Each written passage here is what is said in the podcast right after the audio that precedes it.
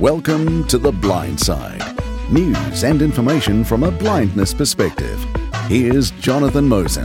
Wonderful as always to be back with you for this podcast. Thanks so much for checking it out. And if you are noticing a bit of a difference, you're right and you're very observant. Yes, I've had a haircut and I'm holding my head close to the microphone so you can admire that haircut. I hope you like it. It looks all right, apparently.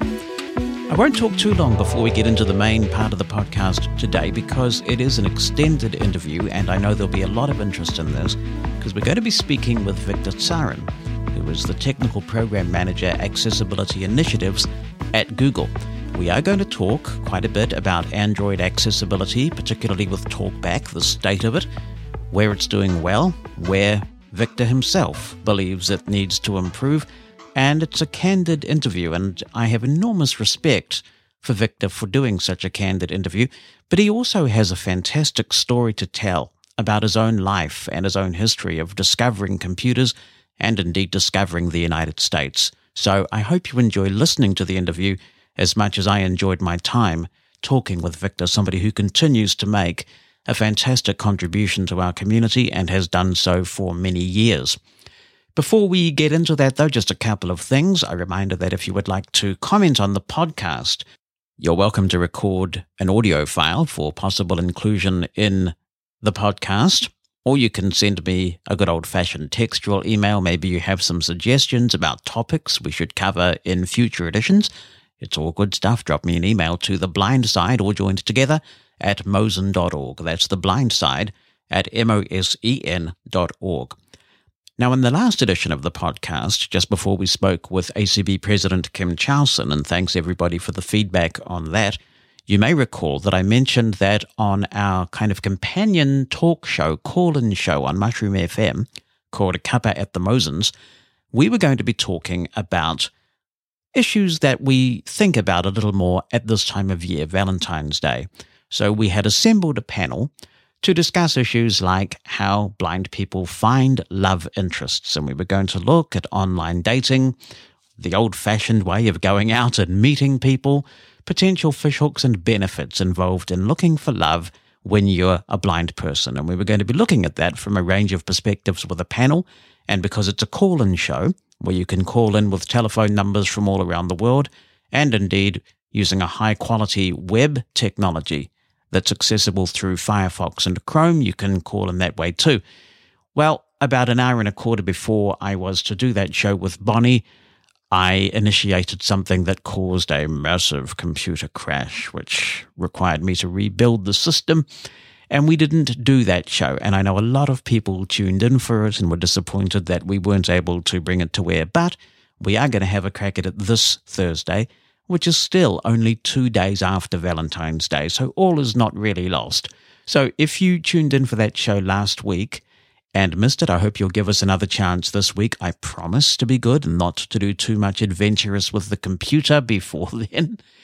And if you didn't hear it last week, well, I hope you'll give it a listen this week when it really will air and there'll be a discussion, but there'll also be plenty of opportunity for you to call in which is one of the great things about this live interactive call in show.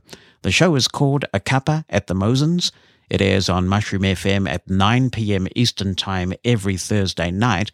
If by chance you can't hear it live, because that's crazy o'clock, unfortunately, in some parts of the world, to paraphrase Jimmy Buffett, it's crazy o'clock somewhere all the time. And so that's on at 2 a.m. UK time, which is not a good time for UK listeners. So we do replay the show on a Monday morning at 4 a.m. Eastern, which is 9 a.m. in the UK on a Monday morning. The website to find out more information about a cuppa at the Mosens is www.mushroomfm.com slash cuppa. That's www.mushroomfm.com slash C-U-P-P-A very much looking forward to you tuning in and to your participation about a topic that I know has been on our minds of late and a topic that was generating a lot of interest last week in anticipation of the show. We will do it this week. It's time to hear from this week's featured guest on The Blind Side. The first time I came across our guest on the blind side this week was, I think, back in 2000 when I was setting up the ACB Radio Cafe. And this was an idea that I had where we would start an internet radio station showcasing the music of blind musicians. And we would have Ray Charles and Stevie Wonder, and those guys were very famous. But we would also feature people who were making music in those days in the very early days of computer based music. And our guest contacted me with a great bunch of stuff. And we aired that on the ACB Radio Cafe. And I've followed his career and his advancement over the last uh, 16 years or so. And he's now at the point where he is the technical program manager accessibility initiatives for Google, but he's done a lot of other stuff as well. It's Victor Tsaran, and he joins me now from California. Welcome to you, Victor. It's really great to have you on the blind side. Hi, Jonathan. Same here. You grew up in the Ukraine. Now, if I'm dating this correctly, that would be Soviet Union Ukraine to begin with, right?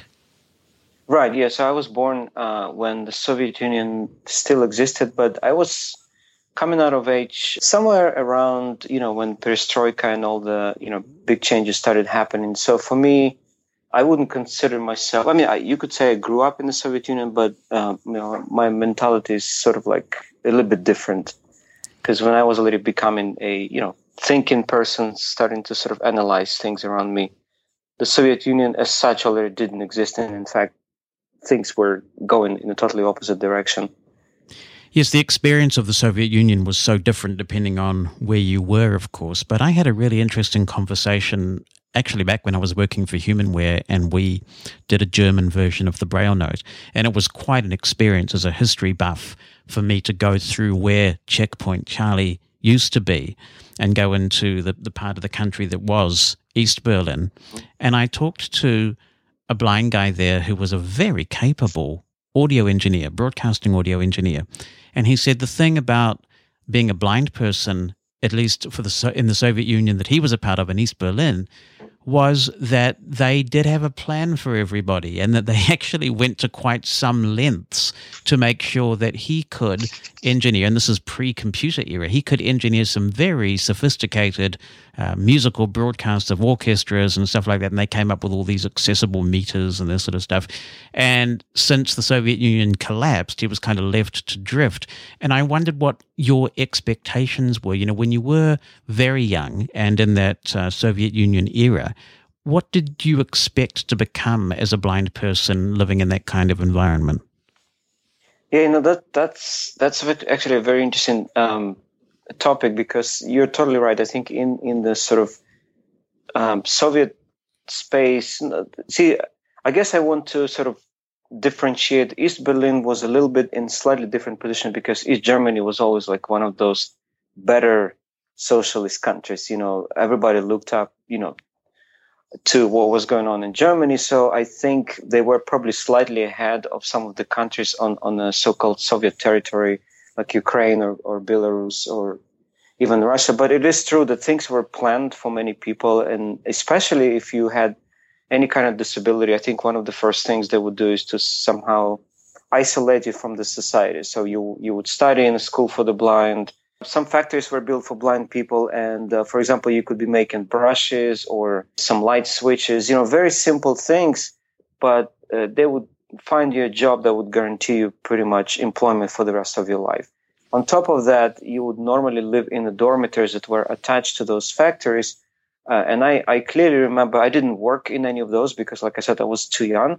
But I visited a few of of, um, of people that I knew there, and it was really cool because they, uh, you know, in general, it wasn't very accessible environment. But wherever there was factory for the blind or the dormitory, they would, um, you know, have um, audio uh, signals to cross streets and they would have like this um, like little rail that you could trace from the bus stop all the way to the dormitory and it was like i don't know it was maybe about 300 meter long or something like that but you could even if a blind person even if you didn't use a cane you could somehow get home yeah. you know to, to, your bed so so i mean it was planned to the point uh, where as long as the rest of the society didn't come in contact with you. Everything was okay. But obviously, the society itself was totally unprepared for having blind people as, uh, you know, their counterparts.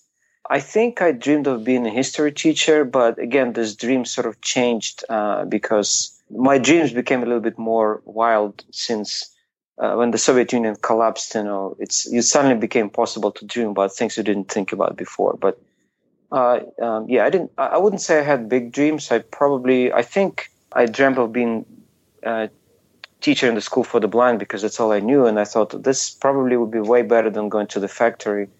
You know, being a teacher, even if the school for the blind still was a you know much more preferable dream for me than than any other. And even when you were at school, and for many people in Western countries, the Perkins Braille was the thing. You were working with slate and stylus technology then. Yeah, absolutely. All the way through my university years, I, I used uh, uh, stylus and yeah, slate and stylus. You know, punch and dots in the paper, six or seven hours a day. So yeah, that that certainly was my my way of typing things. The Ukrainian people are a very proud people with a proud history and got very badly scarred, particularly by the Stalin regime. You must be looking back at some of the things that have happened in Ukraine over the last two or three years with considerable concern, I would think. Yeah, there's, there's, um, um, it's, it's a country, you know, it's, it's a country with a destiny of, uh, you know, a territory that's being squeezed between big powers who are always, you know, trying to fight, and you naturally become a a, a place where these things, the battles for supremacy, take place, and uh, it's very interesting, you know, because on the one uh, we have uh, on the one side we have on the western border we have Poland, and on on the eastern border we have Russia, and obviously, you know, with with Polish people we you know had some interesting times. You know, sometimes we were friends, sometimes we were enemies. Uh, a lot of it was based on the religion, uh, religious sort of uh, differences, right? Because Ukraine was primarily Orthodox, whereas Poland was Catholic, and with Russia obviously being, uh, you know, the country that always tries to be, wanted to be the dominant power in the world. You know, clearly they want everyone to be under their wing. So, yeah, and and you know, as a result, as you can imagine, when people try to stand uh, stand up to to someone who's trying to take their freedom you know naturally the strongest one does whatever they can to uh, to destroy culture and music and uh, you know just basically uh, destroy people. Uh, and to me especially it's very close because of the culture uh, during stalin regime a lot of the artists uh, died simply because they were singing in ukrainian or they were writing in ukrainian or just even thinking in ukrainian was suppressed very heavily so to me, I guess, you know, despite all the other genocide like things that, that, they were doing, this probably one hurts quite a lot because obviously that, that, that resonates even today. Uh, language is, is being spoken, uh, Ukrainian language is only being spoken in half of the country. Uh, and this is all obviously a result of, of this, these policies. Yeah, and one hopes that I know you're a big enthusiast for technology, and one hopes that the, the kind of technology that is in people's hands now, and you look at the Arab Spring, I suppose, as an example of this, makes it more difficult for tyrants to have their way. I mean, they can install firewalls and they can try and block access, but people can try and work around those things. It it would appear to be a little harder now to be a tyrant, oh, which is a yeah. good thing. Yeah. Uh, no, absolutely, and, and even the latest uh, events in 2013 um, in Ukraine, there, um, I mean, clearly indicated that the yeah, right now with technology, it's just so much harder to control because even if you try to restrict internet, people have so many other ways of communicating, uh, you know, the information, uh, and yeah, I mean, clearly, this has been a very powerful weapon in the hands of, of people who just you know want to fight for their freedom. It, it, it also equally is a very powerful hands, a, a powerful uh, weapon in the hands of, you know, people who are trying to destroy that freedoms. But at least there is, uh, you know, there is an interesting space where people can explore new opportunities for exchanging, sharing information, and yeah, using this information for, you know, to advance their causes. And in the early 1990s, you visited the United States for the first time. That was for study, I think. How did that come about? How do you know? I, I, do my research before these interviews. okay. Yeah. So, so um, it was a very interesting story. I was studying uh, the school for the blind. It was my, uh, my last year, and then director of my school. I was then actually getting into music, uh, but that's probably a separate, I guess, conversation we'll have. And the director of my school came up and said, you know, we have these sponsors from Ukraine, uh, Ukrainian uh, American um, people who live in America, but they're Ukrainians.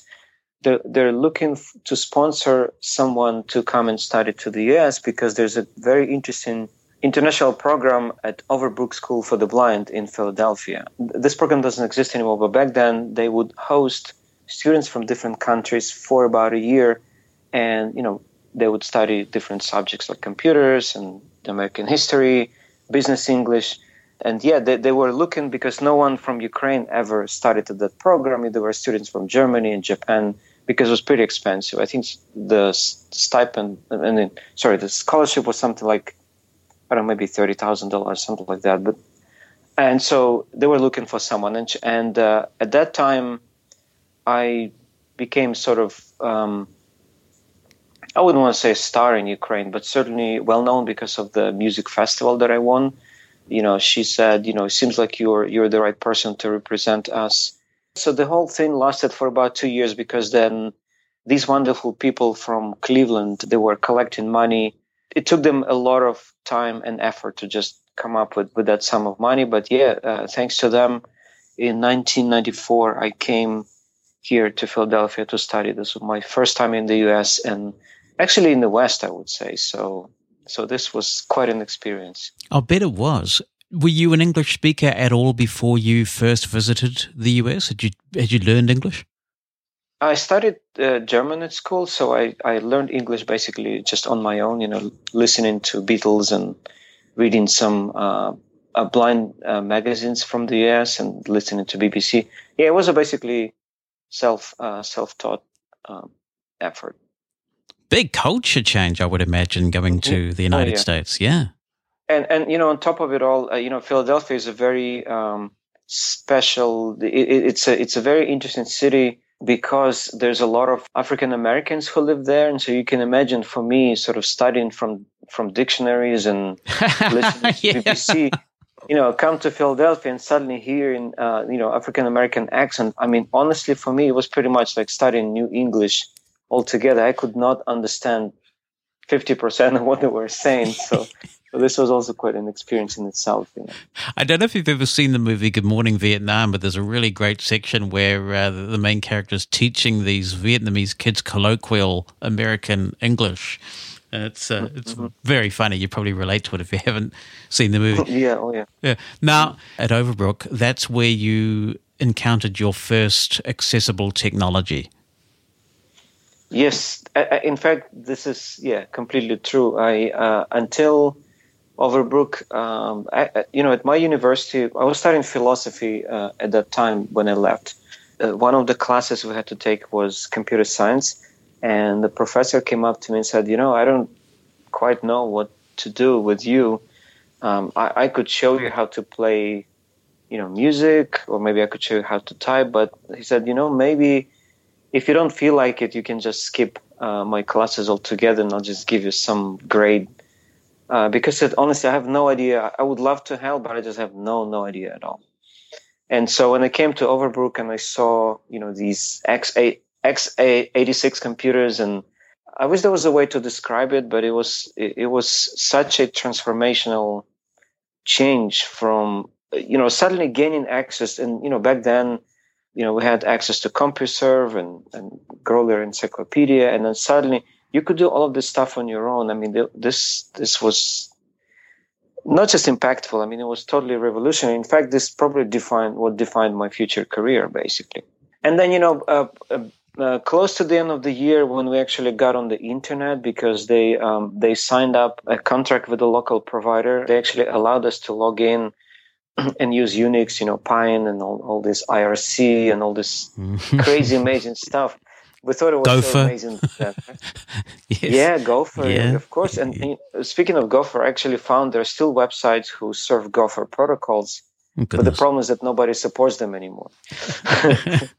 anyway, and then you know things got into Windows, so Outspoken. Uh, but this was a little closer to the end of the year. Uh, I think it was like end of '94, and I think JAWS for Windows came out in '95. So, so yeah, back at the school and then you know of course braille printers you know the first time i saw braille printer when you finished your time at overbrook I know eventually that you traveled around uh, Asia and were teaching people about the use of computers. Did you actually go back to Ukraine after your US visit? Yeah, so so one of the big things that also happened for me in uh, at Overbrook is that I, I met uh, my girlfriend, who later became my wife and uh, my partner, pretty much through through all of my life. The reason I mention it is because you mentioned traveling and so after Overbrook, I came back to um, to Ukraine, where I established uh, the first computer center for the blind.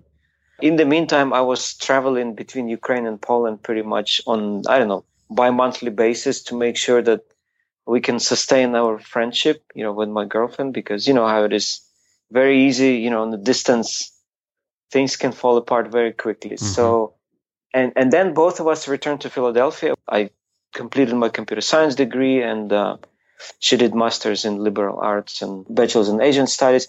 And and when we're getting close to the end of our studies, you know, we started looking for a job because if we didn't find a job within 60 days, I don't know if you know all the visa requirements. Basically, you have to come back to your country, and so we, we obviously liked the United States.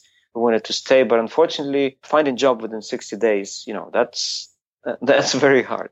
Mm. And so it didn't happen for us. But luckily, the guy who was leading the international program at Overbrook, Larry Campbell, we also were really good friends with him. He called us up one day and he said, You know, I have a few ideas that I would like to start some local computer centers in Asia. And since I know you guys are, you know, finishing up your studies, would you like to do some assignments for me and travel? Which for us, of course, was just like, wow, this is amazing. You know, who would have ever dreamed? And that started for the next two years, we basically traveled all around Asia, teaching kids and teachers and helping establish computer centers in in Vietnam, Cambodia, uh, Thailand, Philippines, you know, uh, Malaysia, and so on and so forth. So, so it was also quite unexpected, but quite an amazing experience that taught us a lot of things about cultures and how you work, um, how you teach across, uh, you know, cross cultural boundaries. Because you know,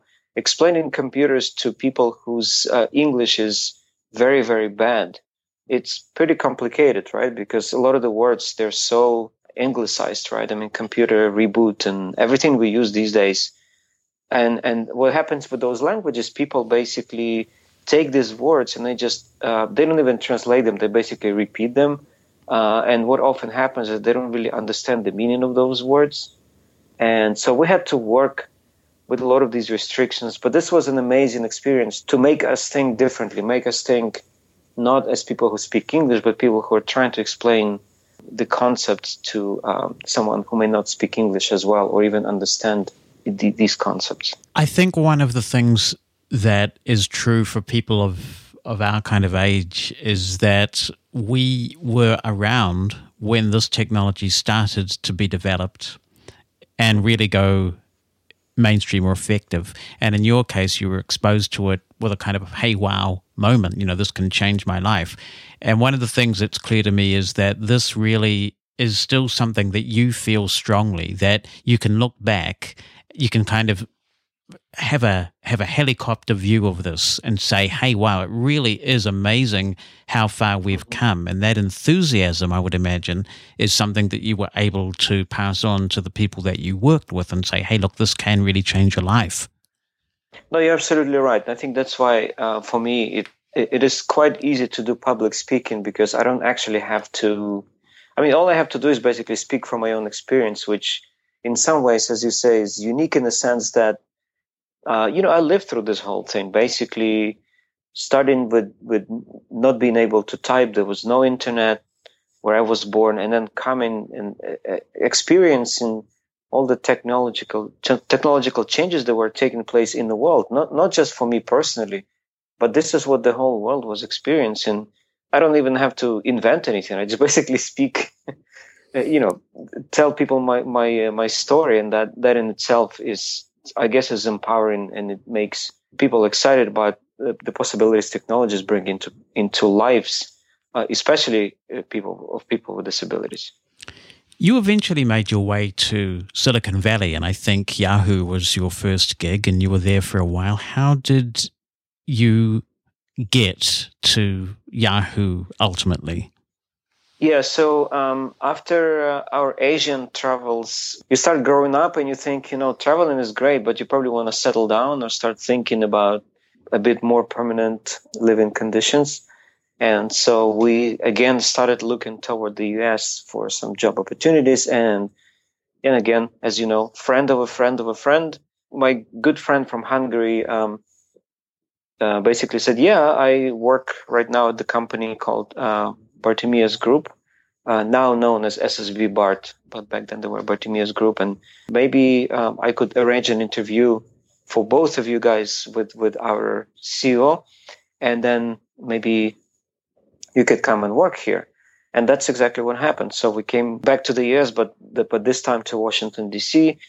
Um, and so you know, I worked at uh, BART for a few years. You know, doing Section 508 and learning JAWS scripting, and you know, doing all the all the things you do at the accessibility consulting company.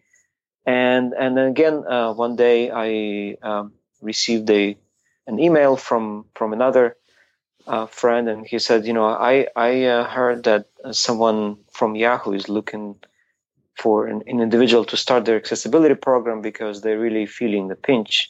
Would you be interested to pass it around? And I said, wow, this is this this is an interesting opportunity that that would be so difficult to pass up. And yeah, that's how um, you know I flew up here for an interview, um, and um, it um, just happened. Um, I was their first blind employee.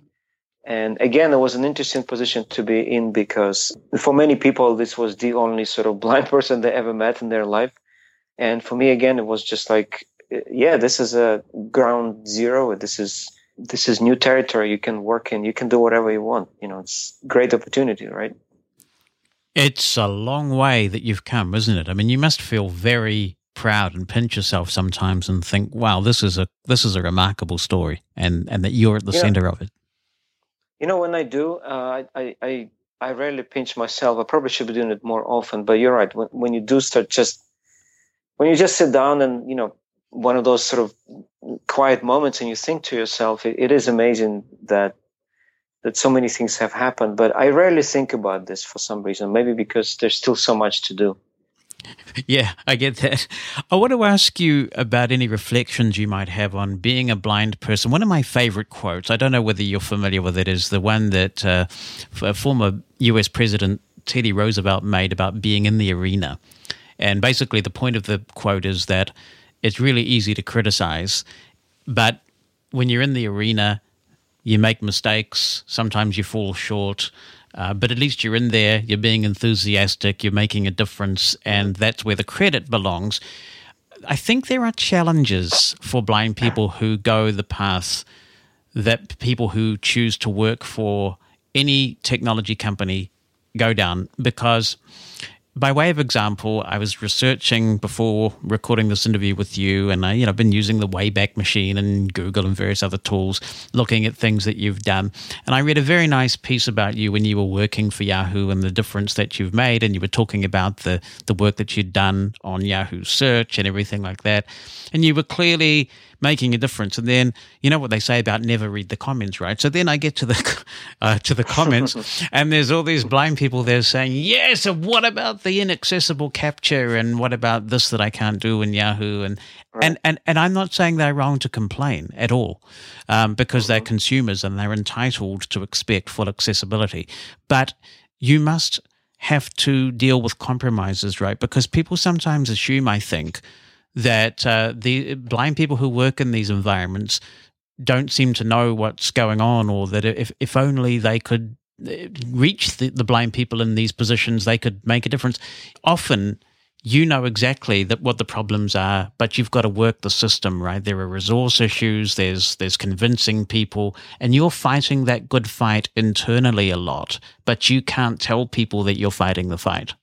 Yeah, it, you you sort of have to not so much distantiate yourself from users, but you have to keep a distance because I think the big difficulty for someone who is blind working in in uh, uh, technology companies or just you know among sighted people is that we're both users as well. So we have to uh, we understand the user side of it because we ourselves are affected by this, which is a powerful weapon on its own. But this also means that you cannot just approach everything sort of super pragmatically while you have to, you have you also realize that someone who is complaining about inaccessible CAPTCHA it could be you, right, or me in this case. And so I do completely sympathize, but at the same time, you know, you go into environment where there's a lot of sighted people with their own priorities, and you have to make your priority being heard. Um, to be, you, you want to make your priority to be heard, and you know, it, that's just it. You know, it's just one other priority for many people. You know, accessibility is a priority for me. Well, for somebody else, uh, performance is a priority. For somebody else, uh, their own career is a priority. For yet another person, it's you know marketing whatever they're working on and and so getting people to to uh, alive with you and work on your side it's you know it's a difficult exercise in in any situation not even necessarily accessibility but especially on top of it all with accessibility the issue is that for most people it's still a black box you know you say accessibility and and most people don't even know how to pronounce that well not today i guess today it's a bit better but 10 years ago, you know, people would say, Oh, what is this? What do you mean? Like, what is, I, I can access my website or whatever. So on top of it all, you're, you're struggling with, with the issue of trying to explain to people, uh, what it is actually, then what does it actually mean? And yeah, you know, the, these are everyday challenges that you have to fight. And, and it does hurt, of course, that, that I cannot explain to people all the intricacies of being in a huge corp- corporation, where you're just being one of the issues at best.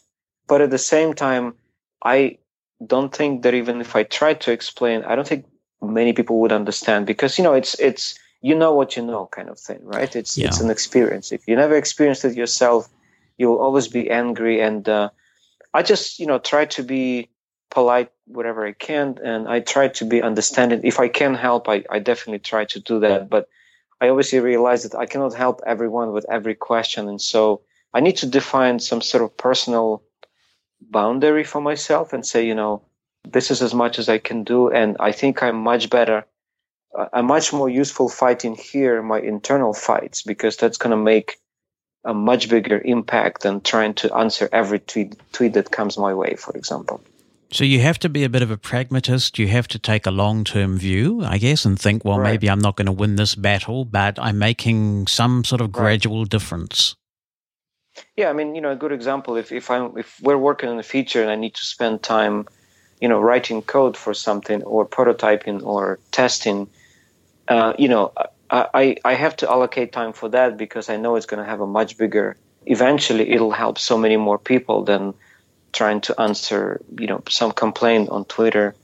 I always rely and you know, like on discussion lists, I know there's someone else who may answer question in my stead, so I don't necessarily have to answer every question, even though I may know the answer to that question. Mm.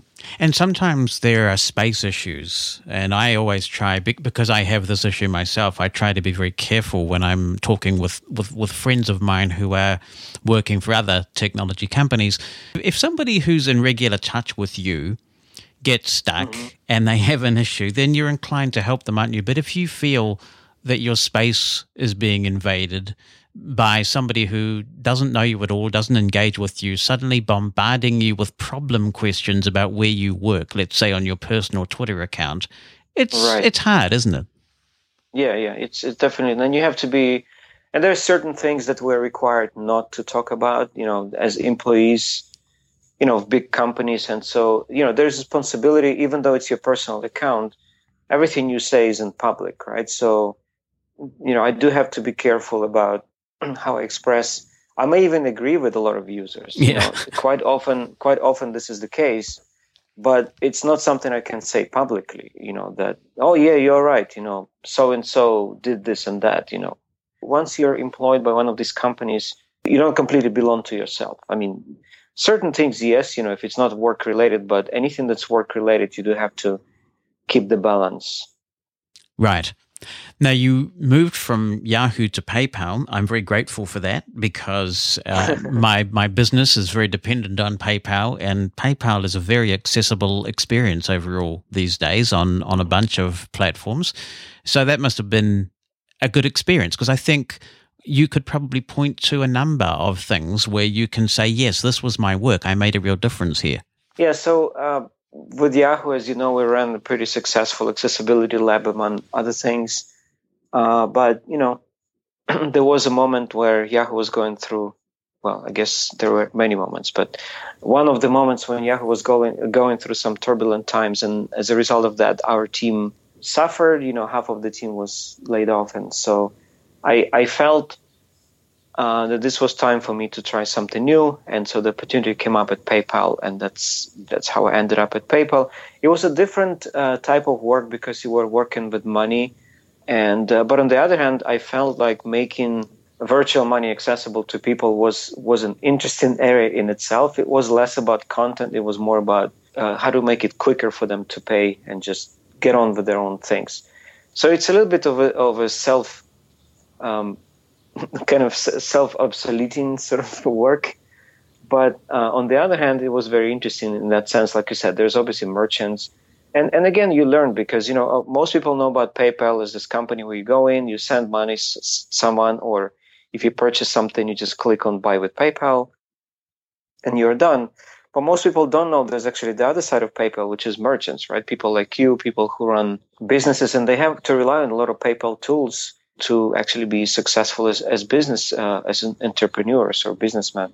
So yeah this there was a lot of work. And um, on top of it all uh, one interesting thing that happened at paypal is that we were allowed uh, the, uh, our team was in a position where we could start a few open source projects.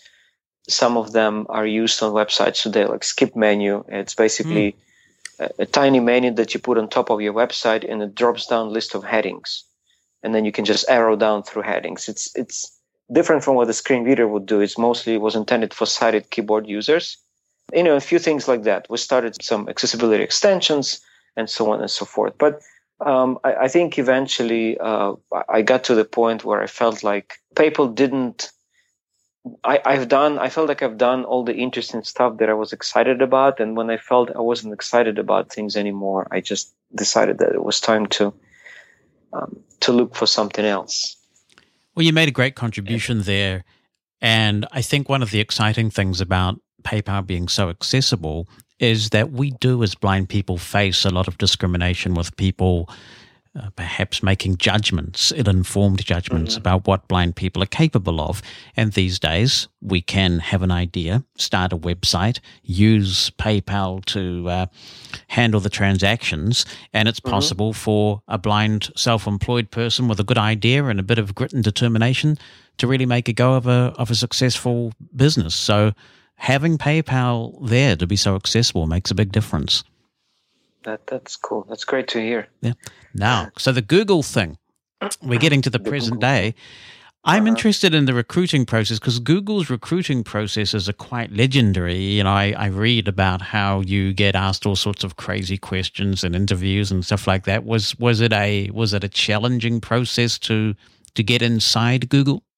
I didn't think of it as challenging, but it was certainly exciting, and uh, it had a lot of its own things that you know things that you hear uh, you know about rigorous process at google and you know they're they're all true. You know people do ask you very interesting questions. Uh, but it also depends what kind of role you're going for. So since i was going for management role my my track was slightly different than as if you were going for an engineering role. But yeah it's it you know it certainly was um, quite interesting. Yeah. Google seems like a fascinating culture, and they have ways of nurturing their employees. They have courses that you can take to hopefully broaden your skill set and, and your way of thinking. I actually took the time over our summer, which is, well, we're still in the middle of our summer here, uh, to hmm. do the, to read the book called Search Inside Yourself, which you're probably familiar with because it's one of Google's most popular courses. I think they call it Google University. And this is all about mindfulness mm-hmm. and um, mm-hmm. uh, emotional intelligence. And it was absolutely brilliant. And I thought, well, mm-hmm. it must be a fascinating place to work just for the, the sheer culture of the place. Yeah, it is. It is a very unique culture. I, I can't say that I work for too many companies, but out of the ones that I did work for, I think this is probably the most fascinating culture that I've encountered. I think it starts with people. I, I can't quite put my finger on exactly what makes the culture run, but it's somehow it's I, I call it it's a small democracy within um, you know within another democracy because it is a very competing culture, but at the same time, it's a culture that's accepting. You know, you rarely you, you hear where both can live side by side. You know, usually competition means someone's in, someone's out, right? Mm. Uh, at Google, somehow uh, people are willing to give you a chance. People are willing, but at the same time, you have to be prepared to fight fight your way through. Uh, hard work is appreciated, but also there's a level of understanding where people, you know, are willing to understand if you have certain limitations. By now, the company is so big that it's probably I, I'm only embracing, you know, one fifth of the culture because I just work for one part of Google.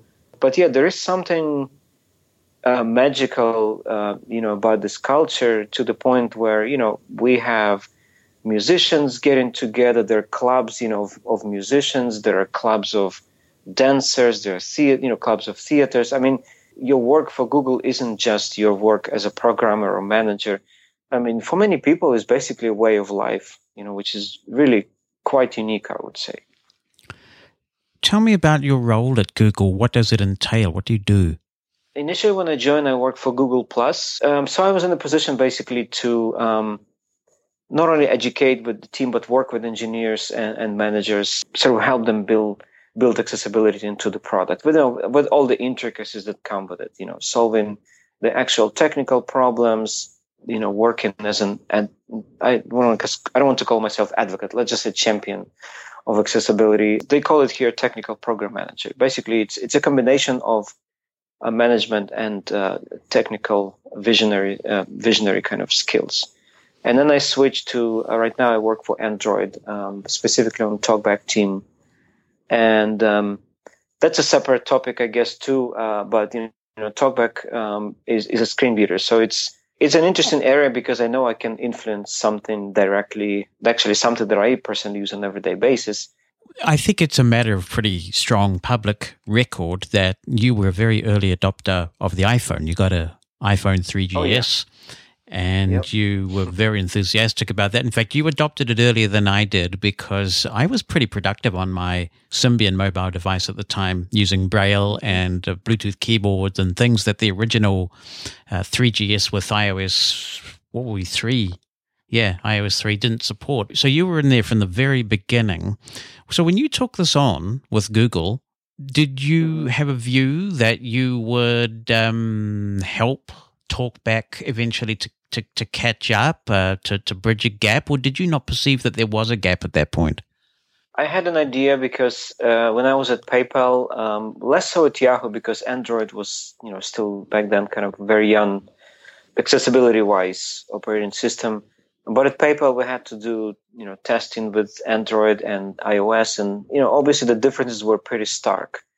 Pretty much I wrote off Android as, as a platform that I would, that I would want to use on everyday basis. And so when the Google opportunity came up and especially later Android, you know, I honestly thought of it as a challenge to both myself as well as just to see if, if we can pull it off because Apple has done such an amazing job, uh, and I, I, mean it both technically as well as as a social social kind of uh, story. The, their contribution to the lives of not just blind people but people with disabilities, and also to the understanding of uh, technology for people with disabilities around the world is so it's so powerful that it's it's eclipsing. You know, it, it, it eclipses everything else, which is it's not a easy um, battle to take on um, because I still do respect a lot, quite quite a lot, what Apple does, and I still think that they just do an amazing job with everything, Mac and uh, iPhone and so on and so forth. And so going and and taking on uh, TalkBack uh, was just a way for, for for me to challenge myself. Actually, in many aspects. Number one, um, TalkBack as a product itself. I, I would love I would love to dream that one day we can get to the point where people will perceive us just as equal player as uh, voiceover is on iOS. Uh, I think we're getting there, and obviously eventually to you know start start being um, better at least for Android people who love Android. And uh, and on the second level, for me, um, going into Android was that uh, it, there's everything new about Android. You know, it's a different programming language. I've never done anything in Java. It's a different ecosystem. It's a different way of thinking. With iOS, everything is kind of closed. It's very controlled. Experience you get is what you get, right? There's no question. Uh, with Android, even just to give you one one very minor detail. Um, what we realized, what I realized pretty quickly, just talking to people at conferences, is that voiceover is generally being thought as blind-only product. So this is a screen reader for the blind, right? Um, TalkBack, as it turns out, is actually being used by people who have some slight vision. So uh, TalkBack is really less of a screen reader just for the blind. But it actually, I was really surprised to hear that. I somehow did, did not even consider that, but the fact that it's actually used quite a lot by people who are low vision wasn't you know a discovery for me. And that does make you think differently. You're no longer thinking about this as a screen reader. You do have to take into account that for example yes linear uh, navigation is important but what if somebody just touches the screen in a certain place? They should have access to those same elements that all the sighted people. So i am learning every day, and I'm sort of reshaping my sort of. I, I I think I'm past that, but you know, every now and so often, you know, think like, oh, you know, on iOS it would have been so much easier to do, you know, one, two, three. Uh, but you know, here you have to kind of think, okay, what what can we do given the constraints of Android? It's also a different work environment. I've never worked for Apple, so I don't know, but I only hearing from other people where things are a bit more streamlined and controlled. You know, Google obviously is a company with um, everybody has the right to have their opinion, and you do have to make your voice heard. And so as a result, you know, this shapes how you work on the product and how you make things done, essentially. Mm. I think the Sorry, fact that you can no no it's it's it's fascinating. I think the fact that you can speak to the huge contribution that Apple has made is a testament to your integrity. Because I mean, even though uh, some of us, myself included, do talk about some quality control and functionality issues with uh, with Apple from time to time, there's no doubt that what they have done is absolutely life changing, and they've inspired oh, yeah. others to follow. It's a bit frustrating to many of us that Android took so long uh, to jump on this bandwagon, and they have let Apple get streets ahead just because, really, initially, the efforts that Android were making in this area of accessibility were really pretty mediocre. So you've mm-hmm. got well, you you've know. got you've got your work cut out, right? To to just play catch up, yeah. let alone then get to the point that you're introducing innovative features that people want that they, they can't get on iOS. Right, and that's also a, a, one of the interesting things about my current work is that there is a temptation to start doing some innovative things. I mean, there's no lack of ideas, but you need to bring your house in order first before you can, you know, before you can start dreaming, dreaming big, right? So that's that's one of the things, and we started doing that. Uh, but yeah, to your point about Android, well, yeah, I mean, all I can say, this is, you know, this is how technology works. You know, somebody jumps, somebody does something first, then others follow, and uh, there's really no justification or excuse, or this is just what happened, right? I mean, Apple happened to have the right idea uh, first. They happen to have the right people in the right place uh, and talented people, uh, in addition to that, who were able to create an experience that th- that was just so um, captivating to many people. And on top of it all, as someone who comes in and creates a new field, they've done not only done a great job, but there was nobody really to rival them. I mean, it's not like you had two screen readers on on iPhone, right? So it was a little bit easy to uh, easier. Not, not, not, I'm not trying to sort of down downplay uh, the work, but it's certainly way easier when you're just the only player on the platform, right? To do something right because it's the only right you have. Yes, when you're in charge you, you of the whole ecosystem, you've yeah. got a big advantage for something like accessibility. But this is just the platform. You also have to accept that. I, I know it sounds a little strange, but uh, you have to accept the fact that you don't you don't have to be the best. You you just have to do the best job the best job uh, possible for the user. But because it's an open platform, I mean, anyone can go in and create tomorrow a second talkback. So that's just a different way of thinking that we have to approach. Yeah, because it, it's the platform that encourages competition. It's the platform that says, yeah, by all means, you can even compile your own Android and call it, you know, your own name and start selling phones, you know. Yes, it's exciting in that regard because yeah. there are so many devices to choose from.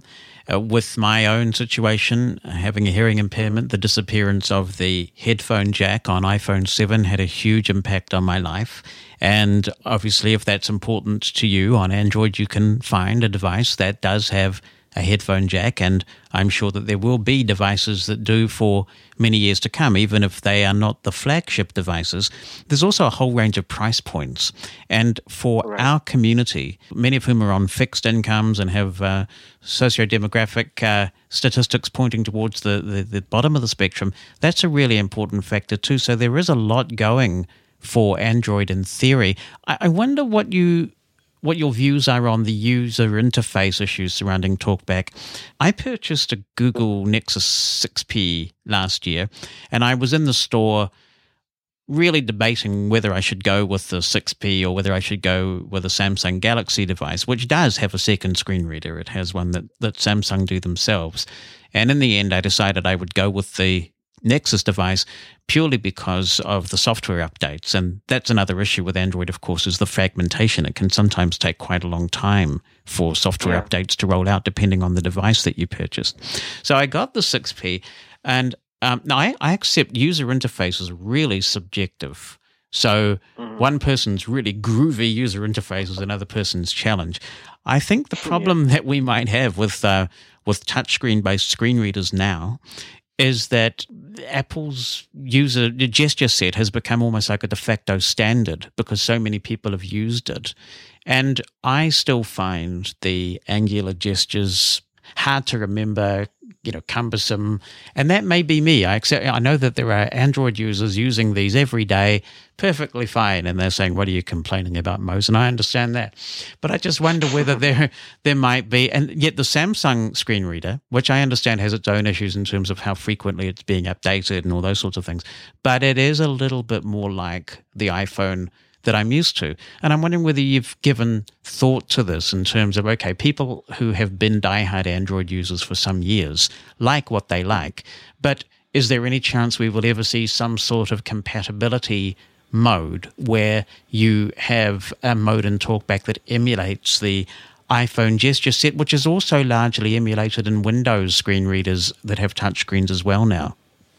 So regarding Samsung screen reader, um, I, I, think most people don't know that it's actually it's a talkback, but from two years ago. Um, it's again another interesting thing about Android is that you know because talkback is open source, we're open sourcing uh, talkback every so often, and I think they've taken one of the snapshots and then they've added a few things to talkback um, to personalize it, make it their own Samsung screen readers, which I, I guess that's how Android works in general, Samsung, if you notice, they do have a tendency of sort of aligning more with iOS, using Android as a vehicle. I mean, their home button is is a physical button, just like on the iPhone.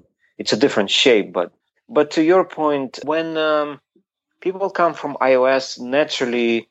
Uh, the expectation is uh, I would like to see things that I'm used to, and this was same discussion people had when they were trying to switch to NVDA, right? It was like, why doesn't it work like JAWS does? You know, I want NVDA to do this and this. And uh, I, I, all I can say, probably to answer your question, is that we are definitely looking for ways to sort of make uh, uh, make the interface as familiar to users as possible.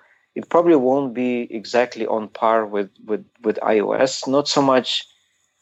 There, there's no restriction why this cannot be done. It's just that I think that some of the things that were made on Talkback side aren't that bad. It's just that that probably were not implemented as well as they should have. And I feel like we could concentrate on that more than uh, trying to Talkback behave like voiceover.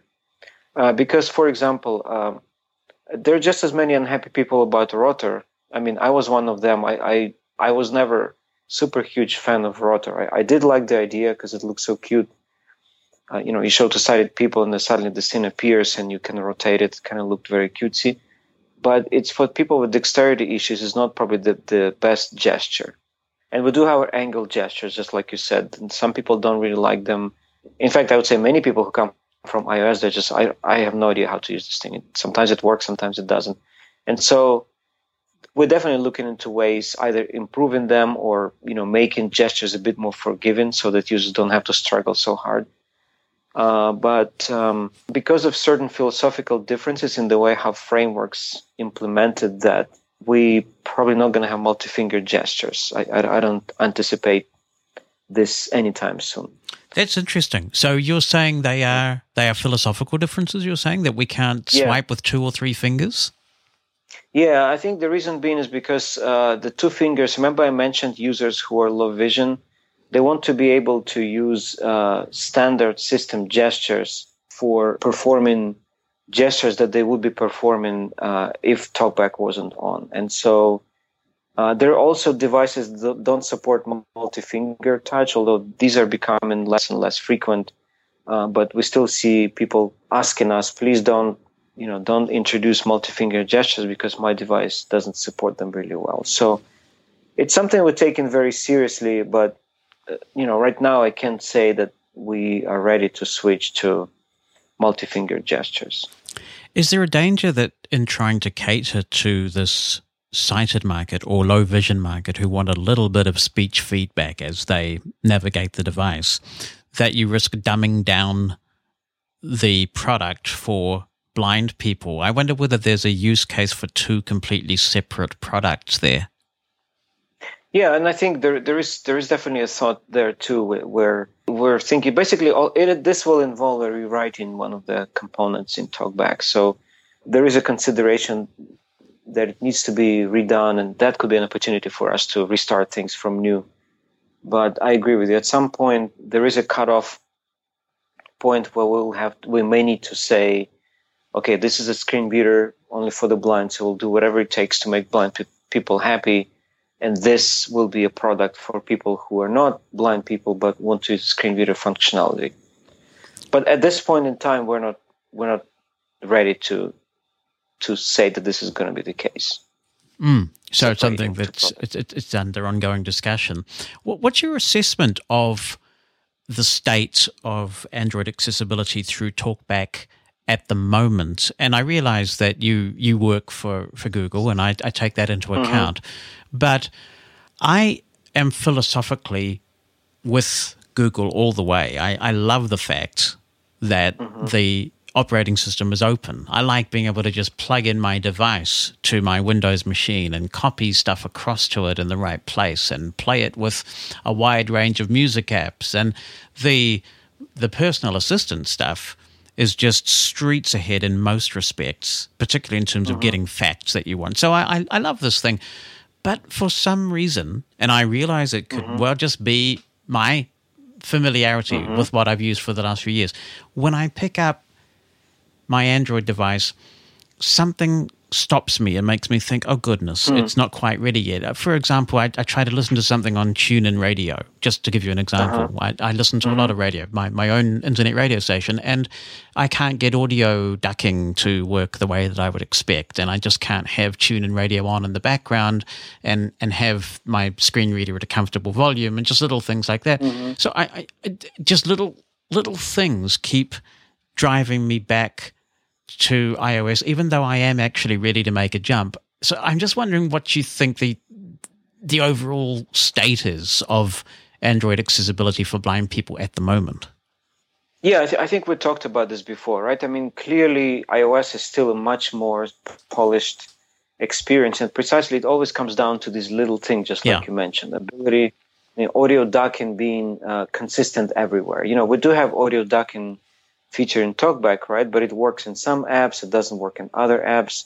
And, and because again, it's an eco, open ecosystem, we do provide ability for apps to, if they do things correctly, it should work.